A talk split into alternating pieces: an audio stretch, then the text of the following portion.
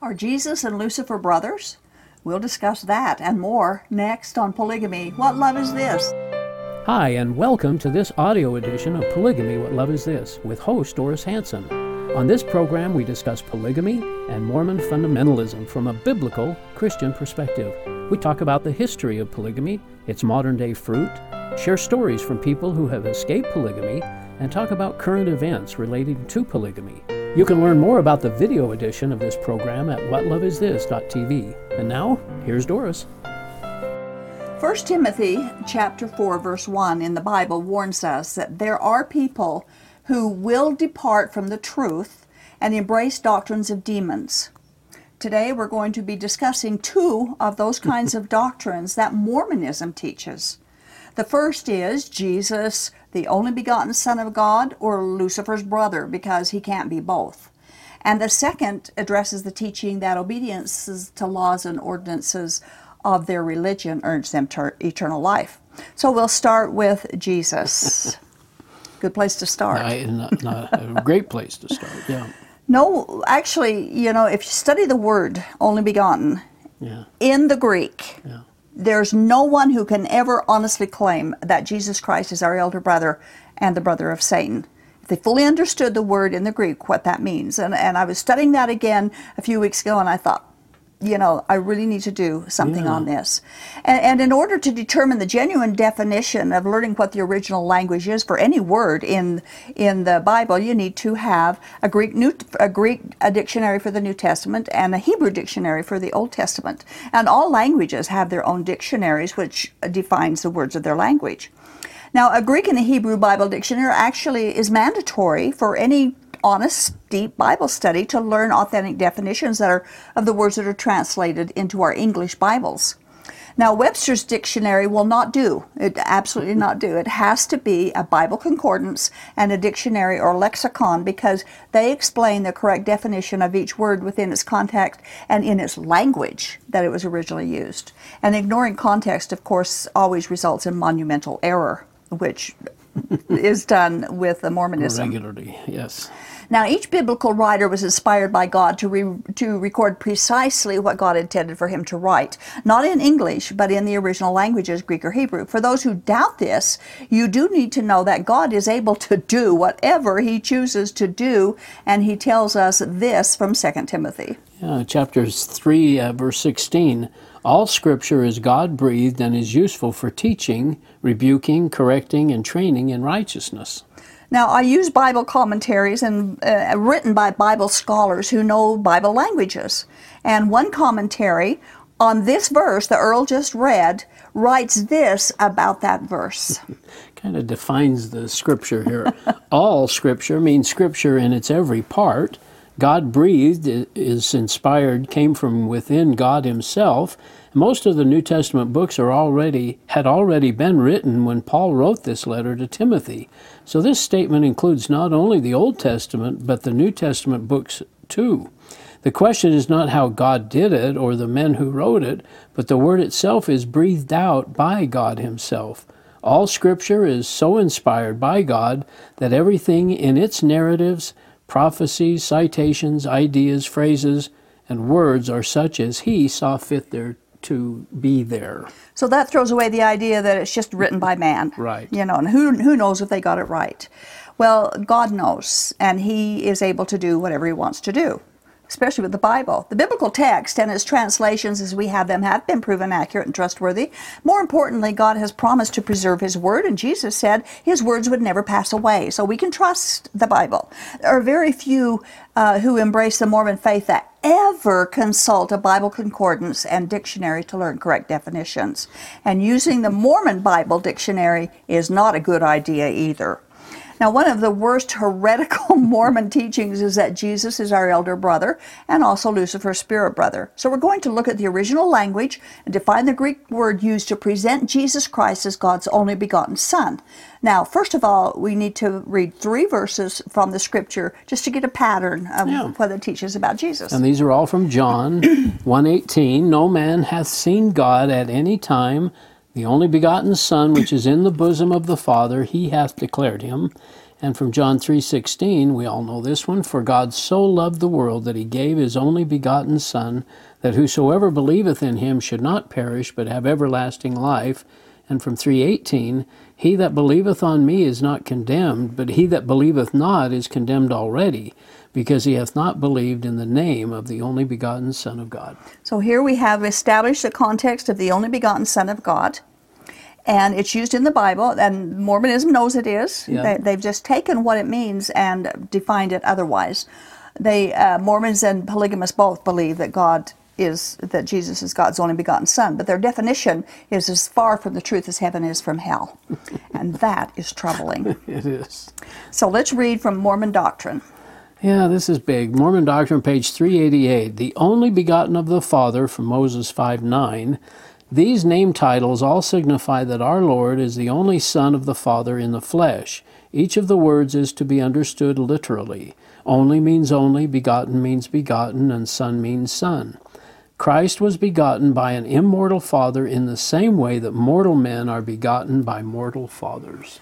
Now, this is all wrong. This is a wrong definition. Yep. And the definition of the phrase Son of God from the official Mormon Bible dictionary is this. says this There is a consistency in Scripture, ancient and modern, that Jesus Christ is literally the Son of God the Father, being the only begotten of the Father in the flesh. Now, this definition of the Son of God is very misleading because there is no mention of any authentic historical scripture that Jesus is literally the Son of God the Father. Now, literally, when they use it, means that God had sex with Mary to conceive Yeah. Jesus. Of course, that's incest because they also believe that Mary is the God- son, the God daughter of God. Right. or Ezra Taft Benson taught this. The Church of Jesus Christ of Latter day Saints proclaims that Jesus Christ is the Son of God in the most literal sense. The body in which he performed his mission in the flesh was sired by that same holy being we worship as God, our eternal Father. Jesus was not the son of Joseph, nor was he begotten by the Holy Ghost. Whoa! Now that's blasphemy, isn't That's it? That's right against the whole uh, Bible. Yeah. Yeah, they, they don't even they deny God's own testimony Yeah. about Jesus' conception of birth, and here it is. Yeah, Matthew 1:18 says, "Now the birth of Jesus Christ was on this wise, when as his mother Mary was espoused to Joseph, before they came together, she was found with child of the Holy Ghost." So who do we believe? What God said or what Benson says? Mary uh, was with child through the Holy Spirit. The Bible's very clear. Did God the Father? Uh, God the Father did not physically sire Jesus Christ like they claim. Now let's read what they say about Jesus and Satan being brothers. Yeah, the teachings of President Kimball in 1982. Spencer W. Kimball said about Satan's temptation of Jesus in the wilderness that a momentous, momentous contest took place between two brothers, Jehovah and Lucifer, sons of Elohim. Satan, also a son of God, had rebelled and had been cast out of heaven and not permitted an earthly body as had his brother Jehovah.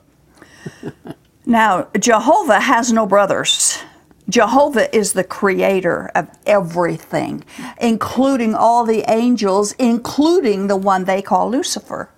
We have used trusted uh, biblical Greek language scholars to present the correct definition of the words that are translated into English as only begotten son.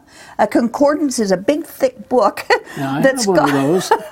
that's got every single word of the Bible in the book. They've assigned numbers to each word, and then they have the definitions of those numbers and where where every place that that word is in the Bible. And beginning in Strong's Concordance of the Bible, Strong's number that they assigned is 3439. The Greek word is monogene. I'm not sure if I'm pronouncing this correctly, either. but this is the Greek word for the word only begotten son. And it means only born, it means only child, it means soul or only one. Okay, now that's not my definition. This is Strong's Concordance. It does not mean the only one born of the flesh, which is what they said it means. It means the one, it means the only one, period. Now, our Greek word study says this. Yeah, unique, one of a kind, one and only, the only one of the family. John alone uses m- monogenes to describe the relation of Jesus to God the Father, presenting him as the unique one, the only one, monos, of a class or kind, genos, in the discussion of the relationship of the Son to the Father. So then the word means one of a kind or unique. Jesus is never called teknon theou, which indicates human believers as children of God. To Jesus, God was not a father as he is to us. He never spoke of God as the common father of him and believers. Now, this is not personal opinion. this is study of the language, definitions of the Greek language which is used to write the Old Testament. Jesus is one of a kind. He is the one and only, the only one of the family. There is no one else who shares who he is as God's son. The one and the only one. That's the true definition of monogenes translated only begotten son. but Mormon gospel principles, as we read a few minutes ago, contradicts what God said about Jesus. Yeah, from page 52 and 53 Jesus is the only person on earth to be born of a mortal mother and an immortal father, and that's why he is called the only begotten Son. Now, that's not why he's called the only begotten Son, but that's what they say. They mistakenly yeah. teaches that he's called the only begotten Son because he was born in the flesh, that God sired Jesus with Mary, uh, uh, had sex with Mary. That's absolutely, totally impossible. Since Jesus is the only one, how can God have sired through a mother in heaven billions of spirits with Jesus just being one of billions? Wow. Impossible. The definition of the word prohibits that. Jesus is God, the only God, God the Creator, God our Savior. The phrase only begotten Son of God in the original language, repeatedly repeating, absolutely prohibits the strange doctrine of Jesus and the devil being brothers and Jesus being our elder brother. It just is not a possibility. Now, Bible scholar Rob Bowman Jr. has many articles about biblical topics from which, uh, which you can find on um, the, the internet, irr.org. And the next quote is from one of his articles. The book of Hebrews makes it clear that Jesus Christ is God's Son in a unique sense that sets him apart from and above all the angels. Those angels might, as a group, be called God's sons in some general figurative sense, but as the book of Hebrews points out, God never said to any individual angel, You are my son. And you can go to Hebrews, Hebrews 1 and 5 to find that. And I suggest our viewers who would interested in this topic to go read Hebrews chapter 1 and 2 is a good one too. Hebrews chapter 1 describes Jesus as the God and the creator of all things, creating and receiving worship from all the angels. The devil became a bad angel who was kicked out of heaven when he attempted to become like God. Angels are called sons of God only in the respect that God created them not that he sired them. Bowman also mm-hmm. writes this. These truths about Jesus Christ reveal that his status as God's Son is that of an equal, someone who is himself God, as Hebrews 1 8 says, and see also John 1 1, John 20 and 28, verse 28, and Philippians chapter 2, verse 6. This is not true of the angels, nor will it ever be true of human beings, even those saved through faith in Christ. So Jesus is the only begotten Son of God, the one and only. He is no one's elder brother. He is God Almighty, God the Creator. Now, our next topic is from Mormonism's third article of faith that every time I read it, I just shudder because it, it's, it is so not biblical. no, it is an article of faith number three. We believe, actually, that through the atonement of Christ, all mankind may be saved by obedience to the laws and ordinances of the gospel. I haven't read it that way. That through Christ's atonement, we can be saved by obedience to the laws and ordinances of the gospel. Okay, so we can be saved by doing such and such things obedience to the laws and ordinances of the that's gospel. Right. Okay, yeah. so that's what we're going to look at now and compare it to what does the Bible say about that article of faith? Yeah. Now, according to this, salvation is achieved by obedience to Mormon laws and obedience. And, and using the online Mormon Bible dictionary, I could not find in their dictionary the words salvation, Seriously? save, eternal life, or exaltation. Now, I don't have a hard copy, but this, I looked at it on the internet and I couldn't find those words. But I did find the word for heaven, which didn't even define Mormon salvation because Mormon salvation isn't biblical. But anyway, I have no idea what their criteria was for excluding some of these very important Bible words from their Bible dictionary. But there are other official places to go to find it, and we went Yeah. into Nephi, and here's one. Yeah, chapter 25, verse 23 of 2nd Nephi. For we know that it is by grace that we are saved, after all we can do. after all we can do, right? Yeah. And of course, the word saved obviously refers to salvation, right? It does, doesn't it? Well, yeah. Yeah. I mean, Mormonism says resurrection or something. Oh, not right. saved, yeah. Well, Wil- Wil- Wilford Woodruff says this. If I ever obtain a full salvation, it will be by my keeping the laws of God. Okay. Now, notice that he refers to a full salvation. There's no such thing as a partial salvation. There, you either are, or you're not. It's like being a little bit pregnant, I guess. I don't know. There's no such thing. Either are, or you're not. Now, from Mormonism's doctrinal New Testament commentary, we read this. Dear Bruce R. McConkie, salvation grows automatically out of the resurrection, and the coming forth in the resurrection constitutes the receipt of whatever degree of salvation has been earned. By one degree of obedience or another, all men in this life develop either celestial, terrestrial, or telestial bodies, or in the case of those destined to be sons of perdition, bodies of a baser sort. Wow. They like to do these words baser and exaltation and all that stuff, don't they? Yeah. So they define salvation as being automatic. Yeah. Right? And, and that's what the resurrection is, saved, right. is. Is salvation. And after the resurrection, then it's determined what kind of salvation a person has earned. Earned, yeah. But that's not what the Bible means by salvation. And we again went to the concordance because that's how we learn what these words really mean. In the original language. And it's Strong's Concordance number 4991. If you want to check me out, please do.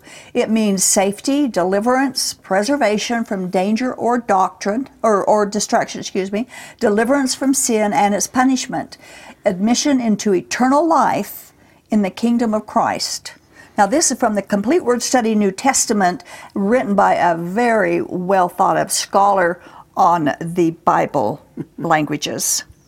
From Revell's Bible Dictionary, that says this about salvation. On page 887, it says, Salvation then is God's work, by which He completely changes the moral condition of the believer, not only releasing him or her from sin and the pro- prospect of facing divine wrath, but even making the believer able to do truly good works.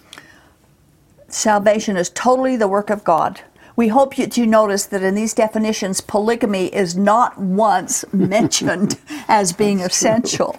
Salvation is exclusively God's work accomplished on our behalf by Jesus Christ. Our part is to receive the grace offered to us by believing and trusting God alone, receiving this grace by faith alone. This faith is an active trust in God. It is not just intellectually agreeing to statements about God or to just believe He exists. Now, the biblical word for salvation means to be saved from the consequences of sin, and we are all sinners in need of God's salvation. Remember, the Book of Mormon in error says we're saved after all we can do, and Wilford Woodruff said salvation is by keeping the laws of God.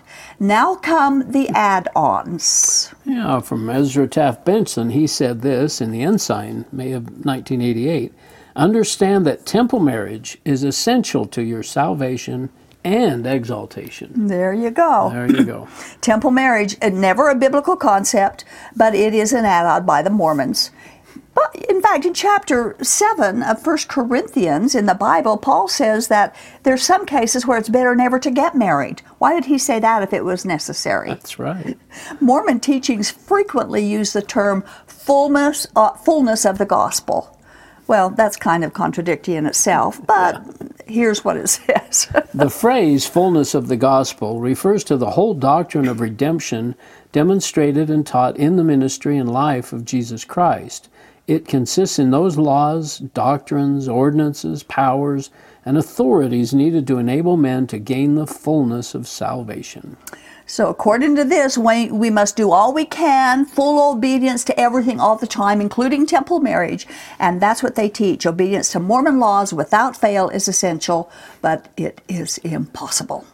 Now, polygamists believe the same things. Many of them just don't have a Mormon temple. Right. So they, they designate their own building to do those things uh, to serve the same purpose, especially their marriages. But what does God say about all this? We start from Acts. Acts 15, 10 and 11. Now then, why do you try to test God by putting on the necks of the disciples a yoke that neither we nor our fathers have been able to bear? No, we believe it is through the grace of our Lord Jesus Christ, Jesus, that we are saved just as they are. Just as they are, grace, just through grace, not laws and ordinances of Mormon. Uh, they, they place these huge burdens on the people, and, and no one can possibly comply with them all. The New Testament asks questions about religious requirements for eternal life. We'll start in Galatians. These are so good. Galatians 3, uh, verses 2 and 3. I would like to learn just one thing from you. Did you receive the Spirit by observing the law or by believing what you heard? Are you so foolish? After beginning with the Spirit, are you now trying to attain your goal by human effort? See that? It's a rhetorical question. is very, very important in this discussion and in any religion that believes you have to obey laws and ordinances. God calls those who rely on human effort as foolish people. Let's do Galatians 3 6. 3 6. Uh, Consider Abraham. He believed God, and it was credited to, credited to him as righteousness. Now, one of the most imp- this is one of the most important verses in all of Scripture. Believing God equals righteousness. Religious works is self righteousness, which God rejects. That's right. In fact, God has a serious warning to all religions that rely upon observing religious law to make them right with God. Galatians chapter 3. Well, verses 10 and 11. All who rely on observing the law are under a curse. Okay, so when Mormons Fairly say, yeah, when Mormons say you have to rely upon observing the laws and ordinances of the gospel, they're telling you you're under a curse if you do, That's why they want you to read the Book of Mormon, not the and Bible. And not the Bible. Mm-hmm. And then on chap- verse 11, clearly no one is justified before God by the law. So there, that that's very plain. We can't really get more plain No than one that. is justified before God. and and you don't get to go to heaven unless you are justified uh, before God. Now we have one in chapter two, verse twenty-one. Yeah, this is one of my favorites. Oh, I love it. do not set aside the grace of God, for if righteousness could be gained through the law, Christ died for nothing. So did Jesus die could- on the cross for nothing? If you have to earn your own way, what do you need Jesus for? Well, why did he? Why did he go through all of that? All that he went through, uh, just so that we could work our way to heaven. If people could get there any other way, then Jesus did die for nothing. Now he tells us that relying upon religious law and commandments is a curse. It is not a salvation. Mormonism teaches the opposite. That Christ's atonement is effective only for those who keep the law and the commandments. Over and over and over again, when we listen and read to Mormonism's teachings, we read, keep the laws, keep the commandments, obey them all to reach eternal life. And the LDS and the Mormon polygamists have so many laws that have nothing to do with eternal life. They have the law of chastity, the law of tithe, the law of consecration, the law of celestial marriage or polygamy, the law of the priesthood, the law of the word of wisdom, this law and that law, and there are no such laws in God's kingdoms. Did I miss any laws that we could have put in the Uh, list? Probably, but uh, just more of the same, and nothing Jesus ever talked about. Nothing. No. No, there was none of that that Jesus talked about. And by the works of the law, no one will ever be right before God anyway. They're under a curse if they try. And to show how rogue Mormonism's doctrines hmm. are, we have a quote from Spencer W. Kimball that essentially calls Jesus a deceiver and a liar. Yeah, this is strange. Page 206, and I know I read this as a good Mormon boy. One of the most fallacious doctrines originated by Satan and propounded by man is that man is saved alone by the grace of God. That belief in Jesus Christ alone is all that is needed for salvation. And that's exactly what the Bible teaches, That's isn't what it it? teaches. Exactly what, and it is not false. It's true. Jesus said in John 5:24, quote, "I tell you the truth, Whoever hears my word and believes him who sent me has eternal life and will not be condemned. He has crossed over from death to life. So, did Jesus lie? He's the Savior. He would know how to get saved. he said to believe. He didn't say to work or obey Mormon laws. Eternal life is a gift. Romans 3:23. For the wages of sin is death, but the gift of God is eternal life in Christ Jesus our Lord. Gift of God. The gift, yeah. Is eternal life, not through obedience to laws and ordinances, but through Jesus Christ our Lord, who purchased salvation for us. Eternal life's a gift. You can't earn it. Works to earn salvation are a curse. So the third article of faith actually leads people astray from the truth. Yeah, and I never really understood that concept of a free gift of a Yeah. gift. I mean, I'd read that other these other scriptures so many times, and Yeah. but it never meant anything. And, and of course, you think people think, uh, how can you get such a great gift or uh, such a great thing like heaven without earning it? I mean, that that's a natural thing that, that you would think. But that's how great God is. Isn't that how wonderful He is? Yeah, that's it's How kind and loving. it's so simple and so godlike, as I say all the time. It's yeah. just amazing. And the simplicity of it is a big part of it too. think so, Because yeah. he made it so that not only is it so simple that anyone can do it, but it's so simple that no one will have an excuse for why they didn't do it. Ah, good point. and what do we do to work the works of God? And that's believe in Jesus Christ. in the one he has sent. It's always believe, it's not works. Now, the Bible does talk about works, but that's after we have taken his gift, after we have received his gift by faith uh, through his grace. Then, then, of course, good works will follow because we're saved to do good works. We're not saved to do evil things, of course. And everybody I run into that's been born again and become a new creature strives to serve and strives Mm-hmm. Out of appreciation to God for what he's done, he's given us a new heart and Yeah. a new eternity. Yeah. Thank you, Earl. I You appreciate. Yeah, my pleasure. like to bring out some of these little points and, and comparing the differences. You know, Mormon polygamists teach you that you must be a polygamist in order to be saved. LDS teaches that everyone gets salvation in some form, and both are wrong. Those who do not believe God cannot be saved. Those who don't love the truth can't be. Those who rely on good works can't be saved. Those who do not believe that Jesus is who he said he was cannot be saved. And those who depend upon celestial marriage or polygamy can't be saved. And they'll be horribly disappointed when they discover that it's not by marriage or works, but it is by grace, through faith alone, a gift purchased for us on our behalf by Jesus Christ. And the teaching that obedience to laws, ordinances, and commandments is a stumbling stone that trips up too many people. Don't miss the grace of God. Test what you believe. Check it out because it's your eternity, and eternity is a long, long time. Thanks for watching. This has been the audio podcast edition of Polygamy What Love Is This? This program is a production of A Shield and Refuge Ministry and Main Street Church of Brigham City. You can view current and past video episodes as well as download audio episodes of this program at whatloveisthis.tv. If you or someone you know is in need of assistance in leaving a polygamous situation, please contact us. We are here to help. All of our contact information can be found at shieldandrefuge.org or call us at 877 425 9993. If you have any questions or comments about this or any of our other programs, we'd love to hear from you. Write us at email at whatloveisthis.tv. Thanks for listening, and we hope you'll join us again.